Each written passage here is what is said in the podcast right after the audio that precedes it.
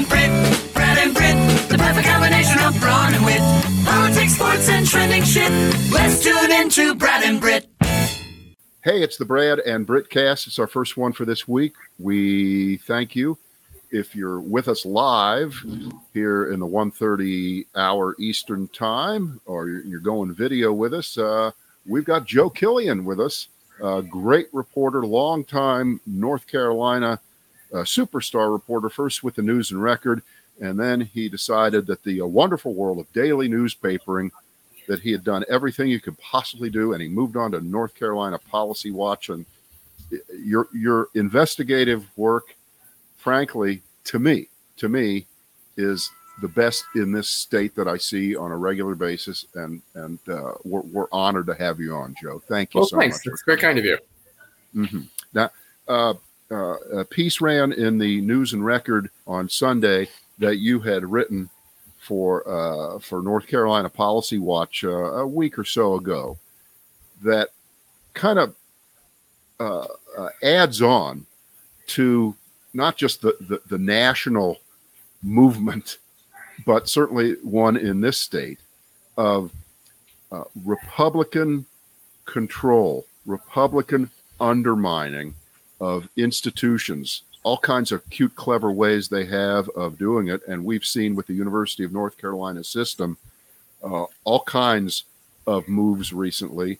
And, and we haven't even gotten to the uh, Nikole Hannah-Jones story, which is it's there, there's a there, there's a parallel to it. We can get to that in a second here, but tell folks who Eric Muller is and why you spent time uh, uh, writing about what is happening to him. Who is Eric Muller? Sure. Uh, well, Eric Muller is a, a law school professor at uh, UNC Chapel Hill. He is uh, renowned and well regarded uh, for his law expertise and constitutional law and many other things.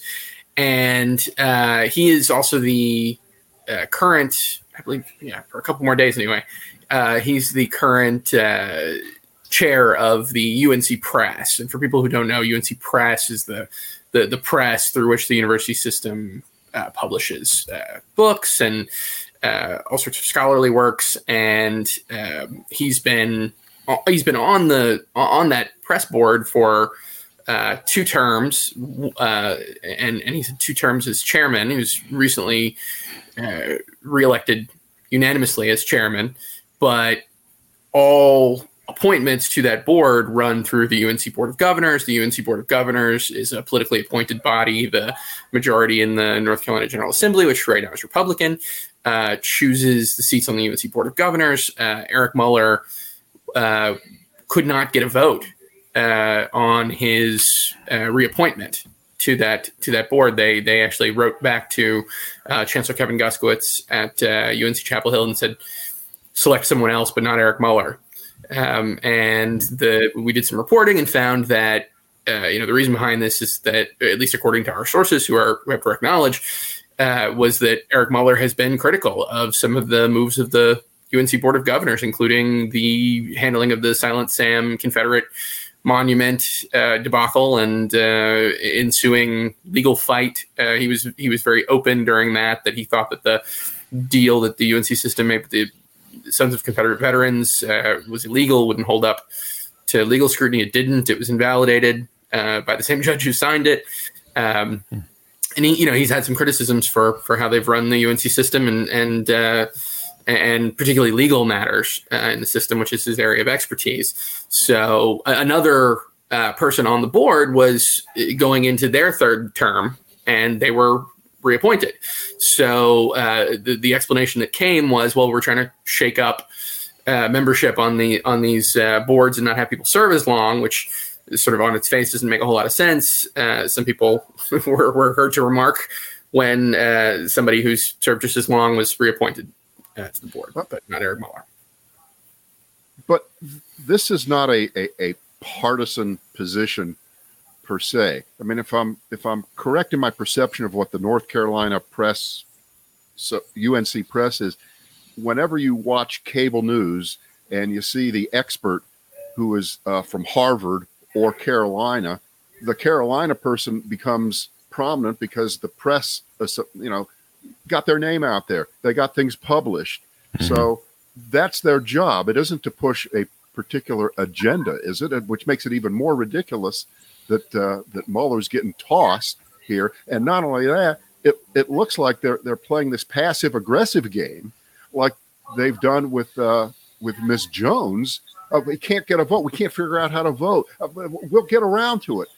And, and, and this is a game I think that's being played here. It's being played all over the country. This is what they do. Are they expecting Eric Muller to just resign? What do they say? What do they want him to do? Well, he doesn't have to resign. His his his appointment is up on a, a date certain, and I believe that's I believe that's in its month.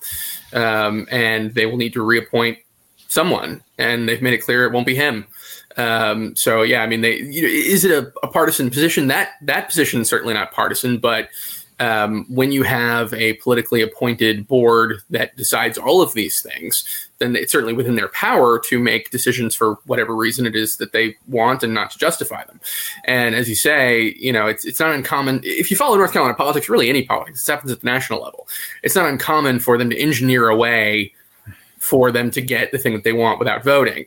So, you know, things disappear and they die in committee. You know, in, in this instance, appointments go through a committee process and they go up to the full board and the full board votes.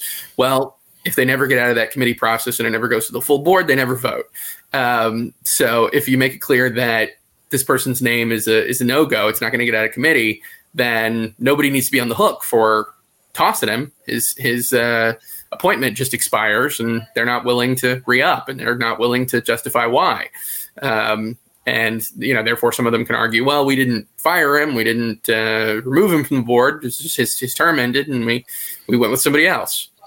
They sort of just let him wither on the on the vine, as it were. And of course, the university has been a sore point for conservatives in North Carolina going back decades. Certainly, in the '60s with the student protests, Jesse Helms uh, famously calling it the University of uh, Negroes and Communists many many years ago. And there, uh, uh, Pat McCrory also made uh, the university and some of these appointments very political as well. So it's been something that conservatives have tried to get their hands on and to make more and more political and to make steer in a direction more toward the right, if you will. And this seems to fit into that. This is what your source said. He recently, talking about Muller, has been outspoken on the Nikole Hannah-Jones tenure issue in his role on the faculty executive committee at Chapel Hill. The decision was already made to get rid of him by then, but this is the kind of thing they don't want someone in the UNC press role speaking out about. Just strip him of that, and he'll either learn to shut up or the next person in that position will think twice about speaking out against them. So this is about really silencing criticism, right, Joe? I mean, I certainly that's the way that that person sees it, and I think that Eric Muller's feeling that way as well. Um, you know, I mean, the what's really what we're really talking about here is is is this project? Is, I'm sorry, is this um, you know particular appointment, and and are these uh, boards subject to political realities that other things to, to which other things are subject. So, uh, you know, and, and that goes from the top down, right? I mean, if the if the North Carolina General Assembly chooses all of the members of the Board of Governors, and we had for years a Board of Governors that had not a single Democrat on it, uh, and now we have a board that has one Democrat on it. It's a a Democrat who has sided with Republicans so often as a lawmaker that he lost his uh, Democratic primary for his seat and is out of office now and sort of reviled by a lot of Democrats in the area that he he served. Um, you know, that doesn't happen by accident. You know, you can accidentally appoint all the people on the board as being a member of a certain party or, or unaffiliated, but with close ties to the political right. Um, that is a that is a strategy. And the board of governors and well, it used to be that the board of governors and the governor would appoint members of boards of trustees of individual universities. They changed that to take the governor completely out of the process when Pat McCrory, Republican, lost uh, the governor's mansion last time and a Democrat was coming in. So now it's just Republicans who are doing that. So the these boards look more male, more white, more conservative than any of these campuses are.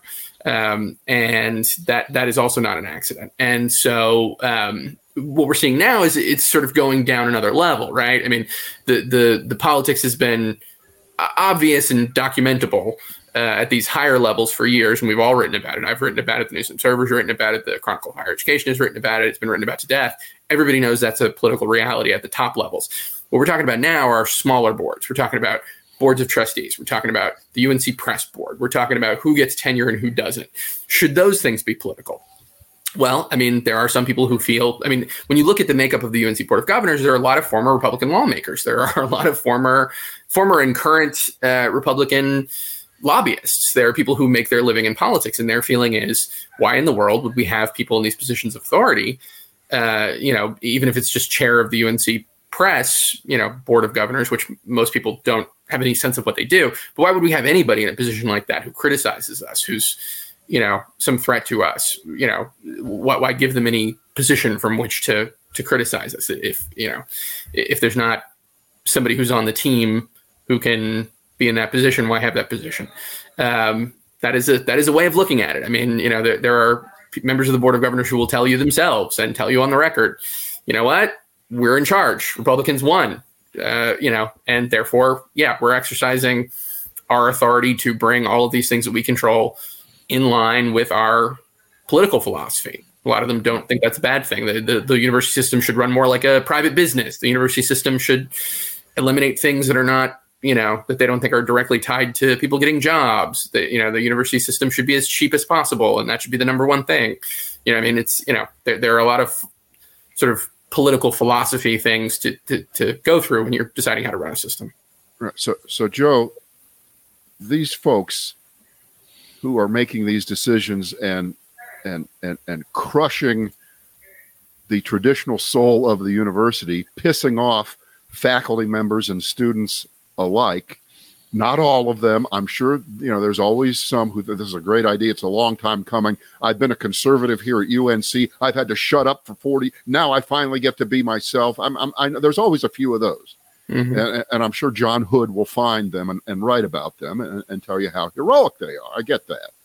Uh, but if it were not for the UNC system, this state would be Alabama. Okay, we we would be that state, and, yeah. and, and this has been it's a cliche. It's been kind of the crown jewel. The fact that the University of North Carolina was the first state university in the country, right? That's that is to me that's that's kind of such a cool thing, and it, it's almost as if, again, they don't care. It doesn't mean anything if oh no, I disagree with that. I disagree with that strongly. I think that they care a lot. I think that's why you're seeing this. What, but what they care about is creating a university system that is in line with their political philosophy. The, you know, I mean, that, that's the thing. You, you, don't you don't make these sorts of efforts, and you don't um, see these sorts of controversies if people don't care. If people don't care, things are fallow, things are boring. I was the higher education reporter for the News and Record for uh, not very long. I think a little over a year, and I went to every single board of governors meeting when I when I did, and and it was boring. It was not exciting. Mm. It was you know completely routine. Um, people who are motivated to make radical changes come onto the board and yeah you, things get exciting real quick uh, people get tossed people get pushed out people are fighting amongst themselves. There are fights about political philosophy.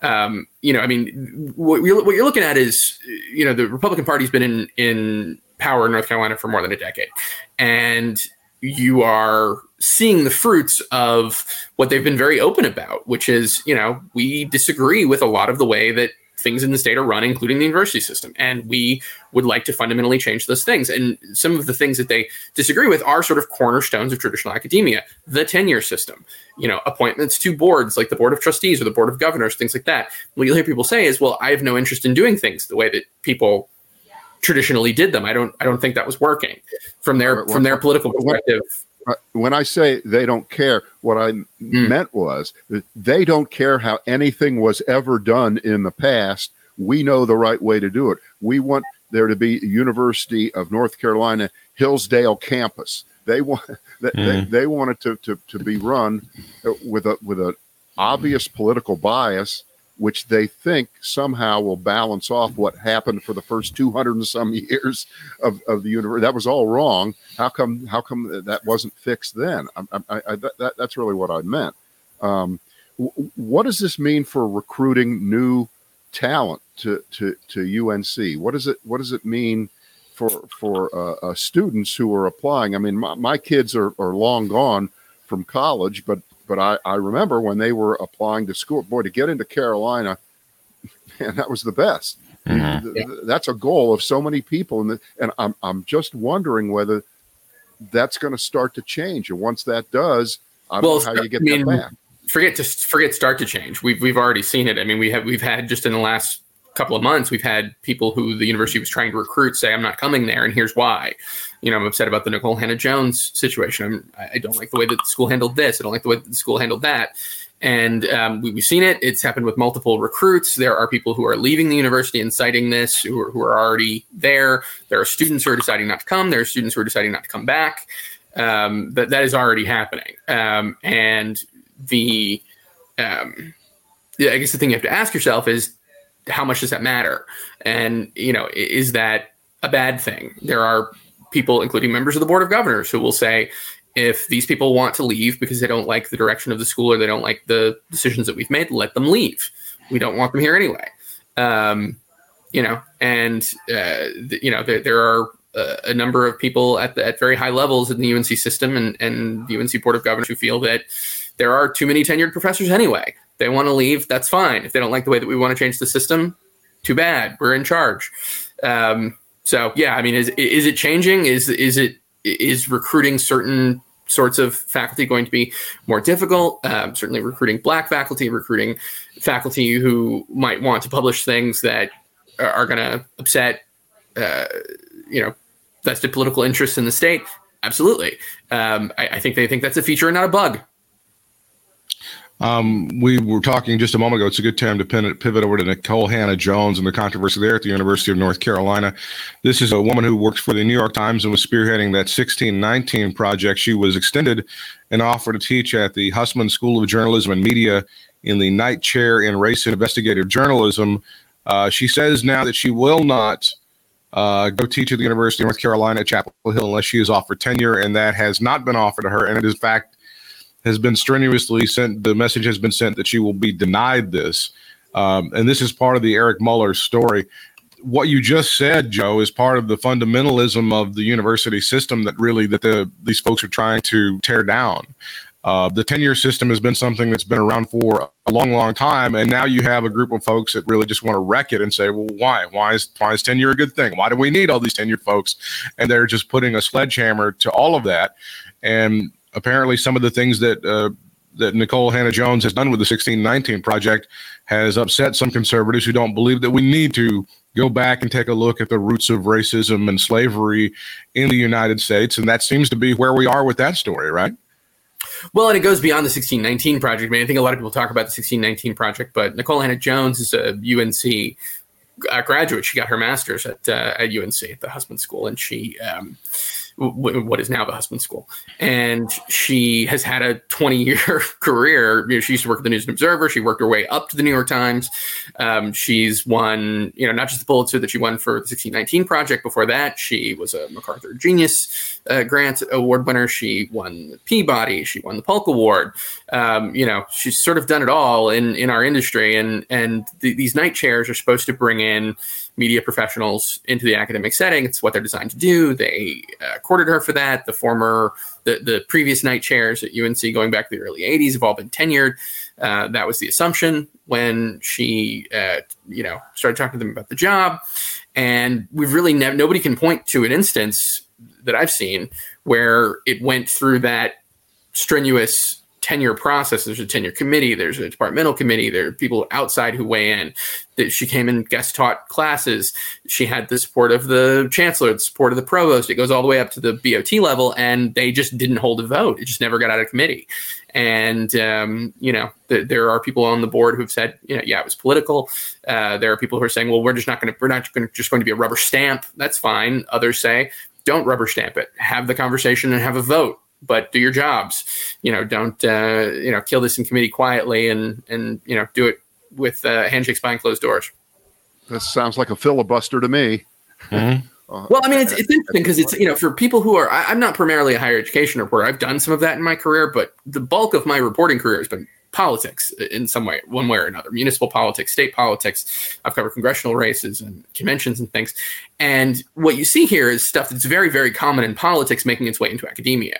You know, I mean, the idea that you wouldn't have a vote, that it wouldn't happen, not that there would be a vote and and she would lose it or or you know she wouldn't be given tenure, but that there just wouldn't be a vote. That quietly nobody would have to put themselves on record because it would never come to them. They don't have to have a conversation about her qualifications. They don't have to have a conversation about what, if anything, they object uh, objected to in her application. It just never happens. That's something that happens constantly in Raleigh at the NCGA. It happens in Washington, you know, in the House and the Senate. Uh, it, you know, it even happens in it's, it's the city council level. Sometimes they just, you know, avoid a political fight by not having it and deciding these things behind closed doors. That's less common in academia. And as academia becomes more politicized, you know, you see this stuff more. But like I said, look at the people who are running the board of governors. Look at many of the people who are on boards of trustees. These are political people. These are former lawmakers. These are Right. people who are current GOP lobbyists. These are people who are political activists.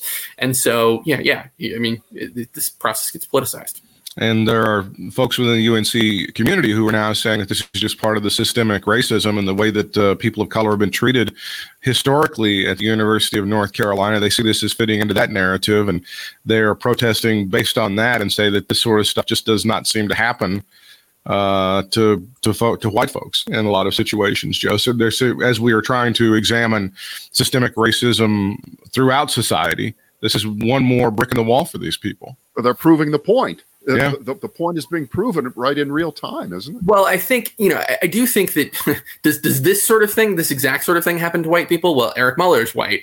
Uh, Gene Nichol is white. Uh, you know, there are a number of people who are white who have been on the the the receiving end of uh, you know political attacks or you know politicized decision making when it comes to the UNC system.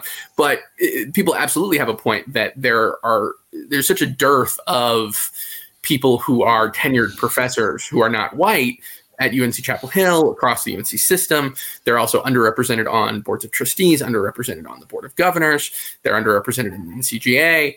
Um, and you know, and so yeah, I mean, the, you know, it's it's very difficult not to see not to see something like this as part of that, particularly because the previous Knight chairs were white, and we didn't see conversations about you know needing there to be there needing to be extra checks on whether or not they they got tenure. Yeah, I don't know if the board of governors. I don't know if their strongest argument is, "Hey, we're screwing white people too." I don't know if that's. well, I don't also- think they're making I don't think they're making that argument, but I certainly think they could. Yeah, I don't, I don't know if that that's it, but that may be something they may go to at some point. yeah. Good, good luck.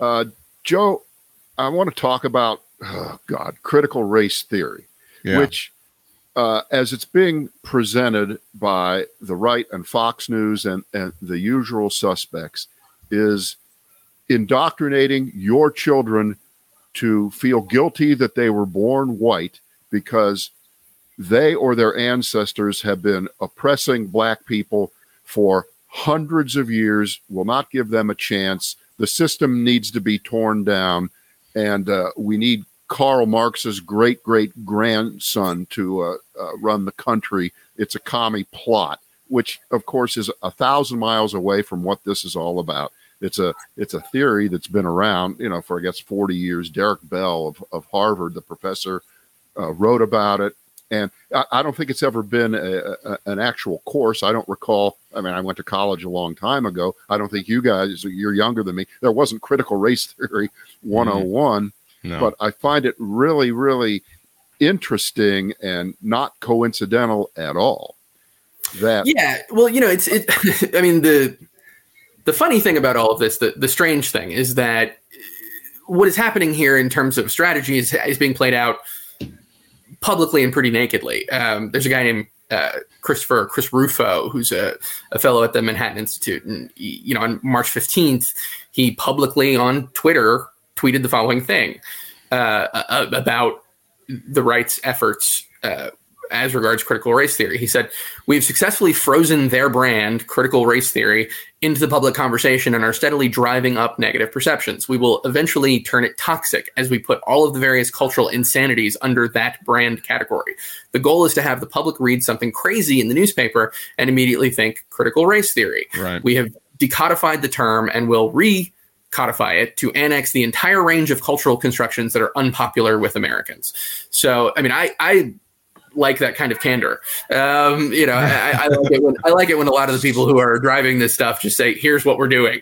Um, yeah, but but you see it all the time. I mean, I'm, I get a lot of calls and emails from readers, and uh, my entire journalism career, from when I started on very small dailies, uh, I have always been the kind of guy who's willing to talk to a reader about anything. I don't like people get screaming at me and cursing at me, but if they're willing to be reasonable, I'll talk to them at length about anything. And so I've had, I don't know, probably like a half a dozen people over the course of the last month or so call me up, upset about critical race theory, trying to sort of um, connect it up with Nikole Hannah-Jones and the 1619 Project. And the, the thing that I hear over and over again from them, I, I say, okay, talk to me about why you're calling me. And, and they always say some version of, I am just so afraid. I am so scared. And you and you know, and, and they'll they'll say angry, but if you keep talking to them, they'll say, "Well, what I'm really afraid of." And you know, I'll say, "Okay, hold on." I feel like a therapist a little bit, but I'm like, "Why did you say scared? Why did you say afraid? What are you afraid of?" And you know, I think these people have been very, very successful in making the the phrase critical race theory, which most of them don't understand,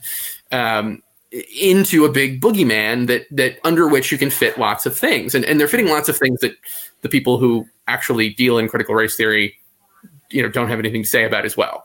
Um, but you know, all sorts of very you know scary things for people who are on the right, people who see sort of the nation or the culture changing and are afraid of uh, of how that's going. They they need you know a, a, a, thing. Well, they don't need one, but they're being provided one. Uh, you know, a thing that they can see as you know the full spectrum of things that they're afraid of. Well, and it's just from, from this is the same. Yeah, this is the same folks that made the term liberal a dirty word and an awful word. And I mean, they all they do is is do this stuff with branding, and as you say, it goes under that one thing. And this is exactly what they're they're trying to do. We have a point man for this stuff in North Carolina. It's our Lieutenant Governor Mark Robinson, who has made himself an adjunct, really, of the Donald Trump Republican Party by espousing these problems, and he doesn't want this stuff in the classroom, and he's going to make sure that your kids are not taught this stuff. And he's he is the the, the bellwether here. Uh, Mark Robinson, some folks may not know who are watching outside of North Carolina. He happens to be African American, so he's been being given great cachet in conservative media on places like Fox News and other places. He's being seen as a superstar because he's coming out against this. He really is a, a sledgehammer in this movement, right, Joe? Well, I would take issue with the like like George Carlin would. I would take issue with the the phrase "happens to be." Um, I, I, think first of all, like for, from a from a literal standpoint, nobody happens to be anything. You're you know, as George Carlin says, we were both your parents black, and they had a kid, and so you're black. Um, but but also, but it's also important to note as you do that you know it, it is a lot easier to make somebody the front man against any sort any any variety of things that are racial if they're black. It's just more effective. It's more effective than having uh, you know an older white man doing it. Mm-hmm. um, it, you know that, that is a that is a smart political move. If you're if you're trying to argue for charter schools or um, you're trying to argue for you know defunding public universities or you're trying to argue you know uh, for police and against the idea that there is a systemic racism problem with police, it's a lot more effective if the person carrying the message is not white. Um, and so we have seen a number of people on the right elevated you know to position to to very high positions who are not white because that is more politically effective. And i mean that's a smart move. That's what i would suggest that they do if i were in charge of trying to figure out how to how to best get that message across. I you know all these all these white guys are not getting it done. You need to have a different face on this. So yeah i i, I do agree that he's he's been a voice and a face uh, for some of these things and against some of these things that if you take you know surveys among black north carolinians you would find are not terribly popular with them how I, and I don't understand. Try to explain to everyone the rise of Mark Robinson, how he put himself in a position to be lieutenant governor. How, what was his well, previous I mean, experience? Yeah, which is essentially none, right? I mean, yeah. but, but, this is a you know this is a, a thing we're seeing. I mean, it, it's happening on the left too. I mean, we're seeing a lot of people who never ran for dog catcher, who were never on their city council, who were never on their school board, who you know the first thing they want to do is be lieutenant governor. The first thing they want to do is be congressman. I mean, it happened with Mark Walker. Mark Walker you know, positions in his church. He was never on the Greensboro City Council or the county commissioners. He was never a, a you know, a, even a high level functionary within his own party. And he said, you know what, I should be in Congress. And you know what, he was in Congress. Now he's running for Senate. And I think that there's, you know, so that it's Robert Louis Stevenson who said that politics is perhaps the only profession for which no preparation is considered necessary. Mm-hmm. Um, that's still true. It's still it's still true today. I mean, people people think you know, I should be in this position because I think I should be in this position, and I think I can convince other people of that. Um, there we are. I mean, I think he he sort of rose to prominence. I think first there's sort of a viral clip of him uh, speaking very passionately before the Greensboro Ding, ding, ding. That's yeah, it. and but but I mean that you know that was happening ten years ago too. I mean the people who are people who until recently were running the Guilford County uh, Board of Commissioners were people from a Tea Party group who you know rose up and made fiery Yeah. speeches and never ran for anything, and then all of a sudden they were running the. I mean that's that's what happens. It happens on the left too, to to a lesser degree. I mean there are some very prominent national. Uh, Democrats who really didn't have any governing experience who are now in the mix as well. I, I think it's p- part of that is it's popular with both sides to um, you know advance this idea that the problem is that there's this uh, you know group of people who've been running everything who've been doing a terrible job so we should get somebody in there who haven't been part of that business as usual washington raleigh crowd. Um, and yeah, the, uh, the the guy that we had for four years in Washington, he hadn't been a politician either, and uh, what a successful businessman can do when he uh, gets his hands on the presidency. I think we've all learned how important Yes. that is. It I mean, was that's, great. national, that's, the, that's the top national example right i mean Yeah, Mar- yeah, the yeah. the Mark Robinson clip was he spoke very passionately about the Second Amendment. It was a some sort of very vitriolic, and he was very impassioned. He had a, a great cheering section, and as you say, the clip has been picked up. It's gone viral, and all of a sudden, the next thing you know, it's who is this guy? And he's the he's the lieutenant governor in the state of North Carolina, and now he is the point man for. I would, I don't know, the MAGA agenda, whatever you would call it, the Trump agenda. He would certainly say that he doesn't shy away from America first or Trumpism, and he's the he's the main point guy in the state for pushing that stuff to the folks. I mean, politics is to some degree show business, right? I mean, the guy was the guy was singing for Journey recently. Uh, you know, they found him on YouTube too. I mean, it's you know, it's it's a uh, you know, you can you can find talent in all sorts of places these days. And uh, Hey, Joe, could you handicap for us or, or give us a state of the the, the race view of uh, the United States uh, uh, Senate race? The Republicans have, have three guys or so jockeying. You got Ted Budd endorsed by Trump, and on the, the Democratic side, I get a ton of email from from all of them, and there are Yeah, and, and I have no sense. I have no sense if there's a, a a front runner, or if anybody's paying attention yet, or whether we're so all exhausted, or we're just so excited to not have to wear masks if we've been vaccinated. I, I don't know where the state of of that race is.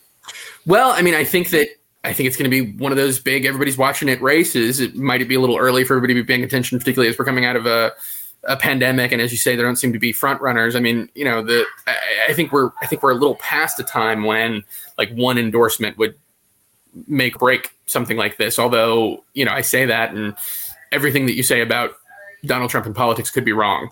Uh, there's nobody who's smart enough to to know exactly uh, you know h- how things work when he is in the mix.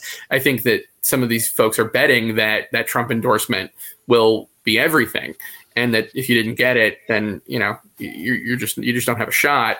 But uh, you know, I wouldn't listen. I, I covered the the Mark Walker uh, race for the News and Observer. I'm sorry for the News and Record back in the day when he was uh, running against Phil Berger Jr. in the primary and then in, in the general election.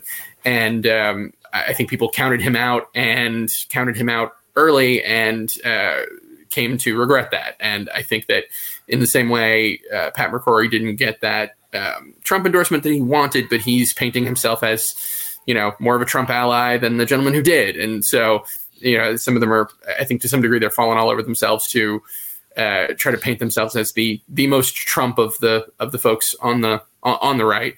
Um, the degree to which that will be effective or be effective when the race is really and truly underway.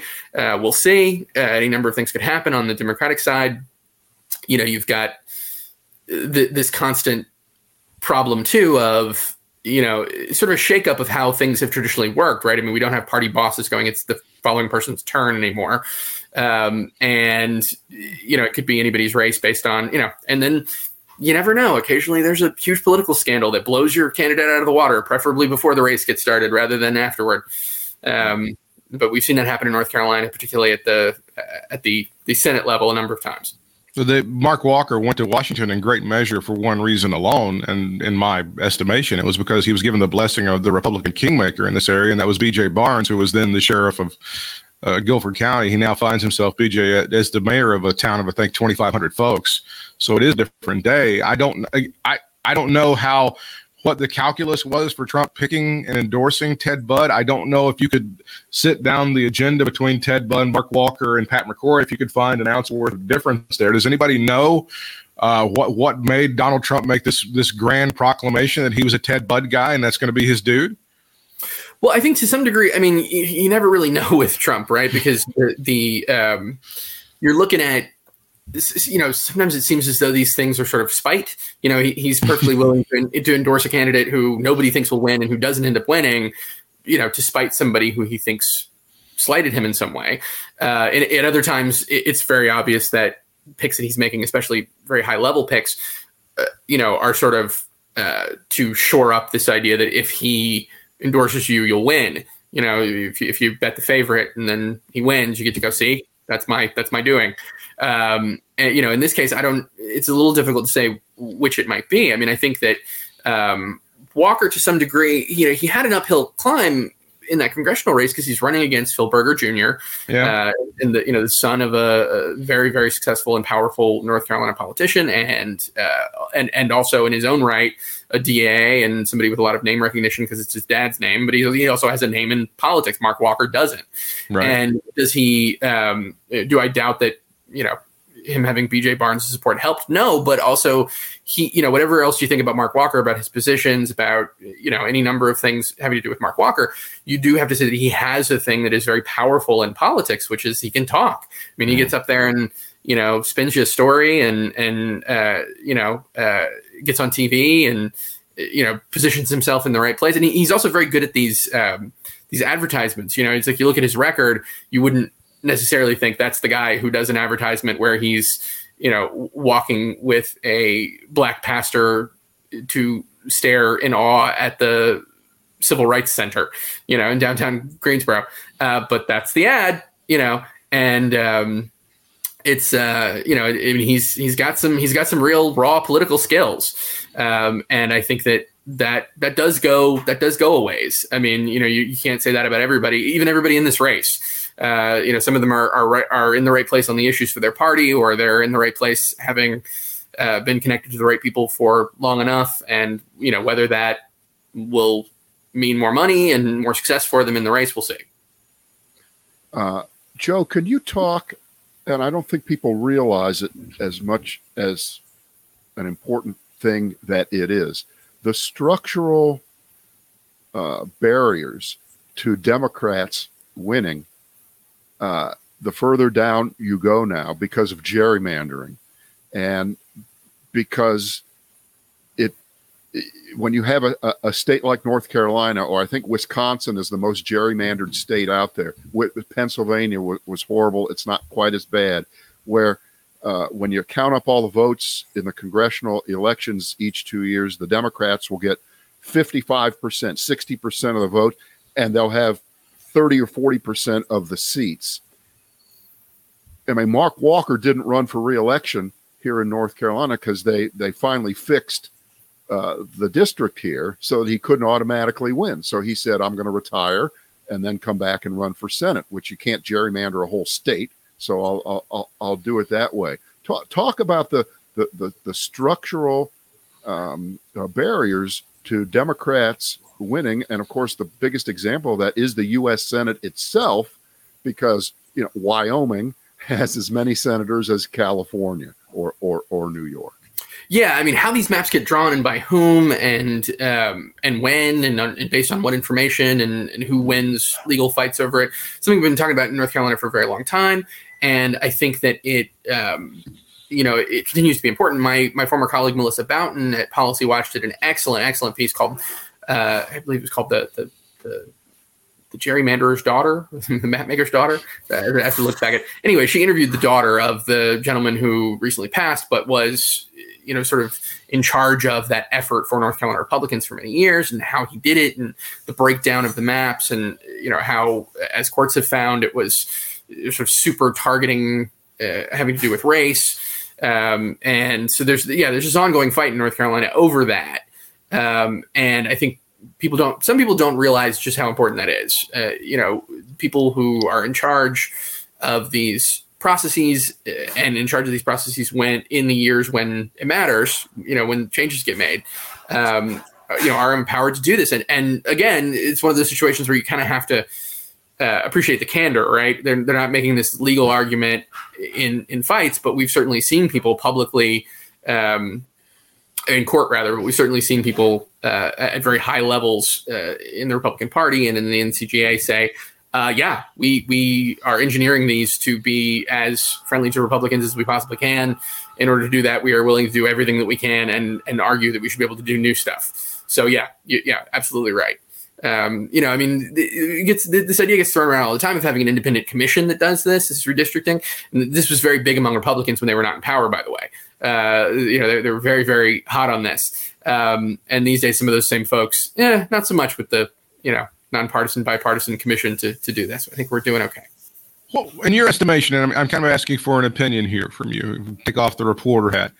Why do you think the Republicans have been ineffective at really tagging Roy Cooper and getting anything to stick to that guy? He has been able for a while now to kind of do what he needs to do. He's been a fairly popular governor in very uh, partisan times. Why, why do you think they haven't been able to, to effectively mount successful campaigns to just make things stick to that guy?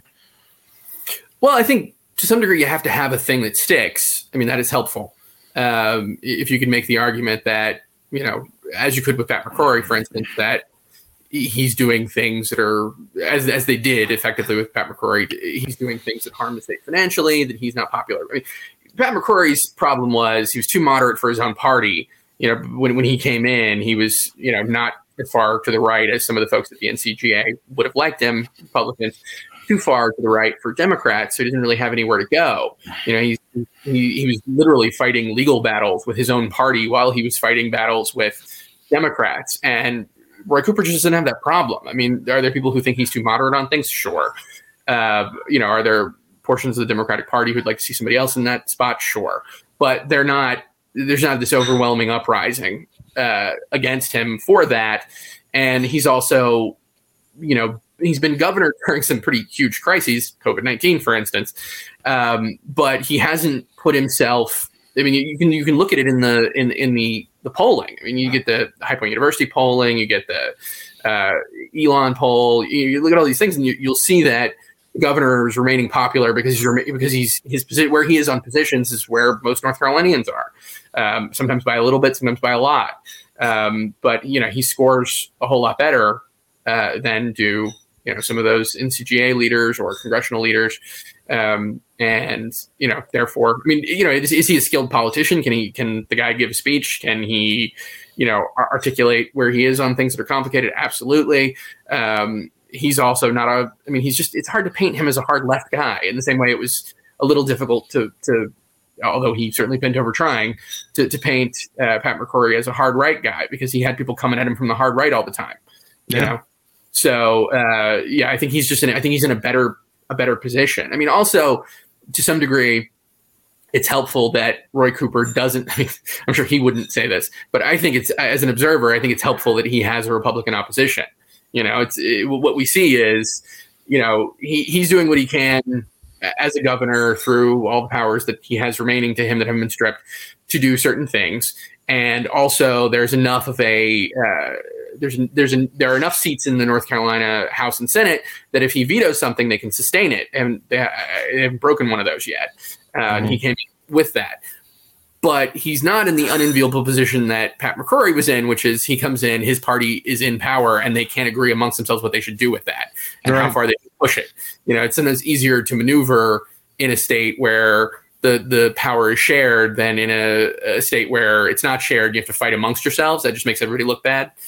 So but he's I, I, think by and large Roy Cooper is boring, and I say that in the most I, I, I, I say that in the most loving terms possible because you would see for four years Donald Trump, you know, you try to start a fight with an air particle he just swallowed, and here's Roy Cooper over here, and he's he's not going to throw flames or anything of the sort. And there are just some people in your life who you want to be boring. The guy that handles my four my four hundred oh one k, I want that guy to put me to sleep when I walk in the office. The guy who handles my life insurance, I don't I don't need him to be this flamboyant Elvis type of character. And Roy Cooper has just been this steady kind of guy that gets yeah. the job done. You don't have to worry about him making the state look awful on on in national news. There's no huge Mark Sanford type scandal coming with that guy. there's just nothing controversial about Roy Cooper, in, in my opinion, and that's really to his benefit. Yeah, I mean, you, there's a reason why you don't often see flamethrowers, be they Republican or Democrat, in, in that seat. Um, I mean, I think Pat McCrory, I think, sort of painted himself into a corner where he had to defend a bunch of stuff that just a few years earlier, or when he was mayor of Charlotte, you know, he wouldn't have been doing um, just for political reasons. But uh, you know, that's a that's a position that is elected statewide. It, you know, you're not you're not you don't have to appeal to Carteret County. You don't have to appeal to Guilford appeal to Guilford County or Wake County or Durham. You have to appeal to the whole state. And it, a, centrist Democrat will have an easier time doing that than somebody who is farther left, and a centrist Republican will have an easier time doing that than somebody who's really far to the right. Well, you know, McCrory was was mayor of, of Charlotte when when I was on the radio in Charlotte the first time, 1999, 2000. And remember, he was a Republican mayor, a popular Republican mayor who kept getting reelected in Democratic Charlotte. Yeah. So he really yeah. did have something going on. And, and I guess he, he kind of, he kind of lost it. Can we can we end on something that's positive, positive piece of news today? It was at the top of the New York Times late this morning that it looks like it may very well be possible that the vaccines may have long term effectiveness, no boosters, all kinds of. Meantime, here in North Carolina, I think we're what 12th from the bottom mm-hmm. in the number of uh, people percentage wise who have been vaccinated. You know, we're not all the way at the bottom, but we're we're darn close. So when they talk about oh the southern states, we don't get included in it. We probably should be. Um, how have we done? Have have we done as much as we can, or have we reached critical mass where the people who have not been vaccinated and don't want to be vaccinated, doggone it, they're not going to be vaccinated? Or is there any trick that we haven't thought of? We've tried bribery. We've tried cajoling. We've tried begging. We've tried bringing in a president of the United States. What is left? Well, I mean, I think you're you sort of lay it out well there, right? I mean, what can we try? We're we're we have a lottery. You know, we're we're we're uh, have you know businesses are giving things away if you get vaccinated. The you know the short of of uh, you know mandating it, which I don't think we can do with this particular one. Uh, you know, it's I mean, my, I come from a military background. My dad was a career Marine. My grandfathers were in the Navy. They had to get vaccinated constantly for everything, particularly if they were going overseas. Um, my dad, who's retired now, was a little shocked to hear that there was a real low level of adoption among the United States Marine Corps. You know, it's been politicized and, and they have a choice because this is not something that it was an emergency approval by the FDA. So, you know, we're, we're uh, giving people choices. And he, he just thought, number one, would I ever choose not to get vaccinated against something like this? No, I wouldn't. I, you know, I didn't, even though I'm retired. Um, and also, it's just not something that I thought about during my military career once you politicize something to this degree, it's very difficult to make to make arguments to people based on reason and get them to, to listen. It's very difficult to. I mean, they say the most effective thing is knowing somebody. If you know somebody who got sick and you saw them go through it, it becomes more real to you. Um, if you saw somebody have really negative consequences, I mean, unfortunately, it also works the other way. I've certainly seen people who got COVID, got sick, got over it, and went, "See, don't need a vaccine," um, and and and have had people you know agree with that assessment as well. Um, so yeah, I mean, I you know I got vaccinated as soon as I could. So did my wife. So did basically everybody in my family, um, and we'd all like to get back to some semblance of normal. But I mean, I think what one of the things that this pandemic has really exposed is this idea that people are uh, you know, if you give them the opportunity that they'll all pull together in, in, in one direction. Well, I mean, if you politicize something like this, even something like getting vaccinated is you know and unfortunately i think we also forget i mean we're making it all about covid-19 but there was a, a strong strain of anti-vax sentiment in this country before that i mean you know yeah. I, we have we i don't personally have kids but i have people in my family and in my circle of friends who have kids who've been worried about mumps and things coming back you know and right. all sorts of instances where um, you know, we're seeing diseases we shouldn't be seeing because people were not willing to vaccinate their kids. I, I know people who live in, uh, you know, in, in Oregon and in parts of Washington who are upset because they couldn't even get fluoride in the water there. You know, yeah. people were, you know, it's like the the tinfoil hat brigade who thinks it's going to control their thoughts, get together with the foodies who don't want it to affect their craft beer, and all of a sudden, you know, no no fluor- no fluoride in the water. I mean, forget vac- forget vaccinations. I mean, it's it's um, so there there is that strain always in the American character, and also we have a number of uh, historical things we could look to, not just you know the the nineteen not not not just the. Uh, 1913 1918 you know but also you know one of the things that uh, was really struck me is I finally got around to reading that Ron Chernow book, Hamilton, that the the Lin-Manuel Miranda ended up basing the musical on. Right. And in there, there's this uh, thing that didn't make its way into the musical, but uh, this yellow fever descended on the country, right?